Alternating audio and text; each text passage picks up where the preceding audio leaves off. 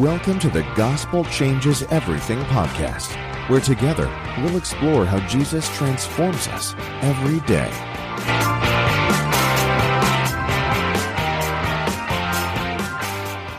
I preached a sermon not too long ago on Philippians chapter 2, where we talked about how God has taken care of all of our needs and how this frees us up to take care of the needs of others. What this does not mean is that we don't take care of ourselves. We have to feed ourselves with the gospel every day. If you don't physically feed yourself every day, then you'll become tired, malnourished, and unable to work and care for your family.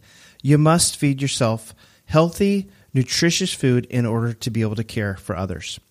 And it works the same way in our spiritual lives.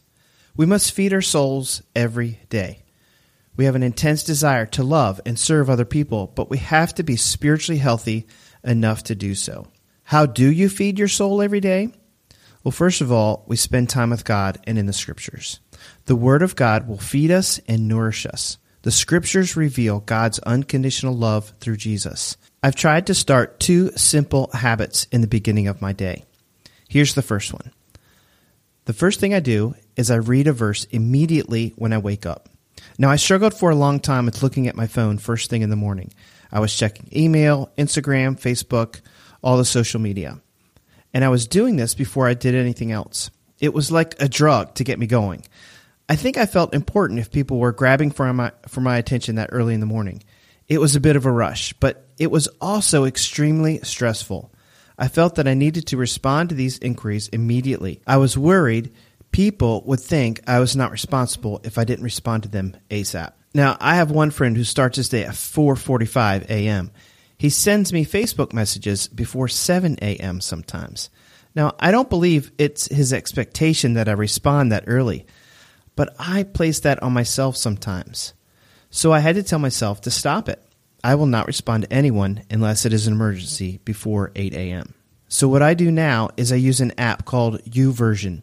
It has a daily verse, and I just read that verse and meditate on it for a moment to get my brain going in the right direction. Now, this is not a substitute for my devotional time, but it does help me get the right focus to start my day. The second habit that I've developed is to read my Bible and pray with a journal. So this is the second thing I do to feed my soul in the beginning of the day. Now, I usually begin my reading of the Scriptures while I'm working out on an elliptical machine or stationary bike. Now, I know this may sound a bit unorthodox, but it tends to be the best part of my day. When you exercise, your body releases chemicals called endorphins, and endorphins release a positive feeling in the body due to the activity they stimulate in the brain. So when I combine exercise and Bible reading, my mind and body really start to function at an extremely high capacity.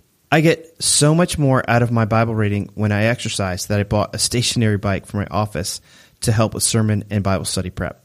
And since it's really hard to write in a journal and ride a bike, I take some time when I get to my office and write out some prayers and specific verses or thoughts that I learned while reading the Scriptures. So today's encouragement is really, really simple. It's to feed yourself first thing in the morning. Psalm 34 verse 8 says this, "Oh, taste and see that the Lord is good. Blessed is the man who takes refuge in him." When we take refuge in the Lord, when we taste and see His goodness, then we are trusting in His gospel. And we all know that it's this gospel that changes everything.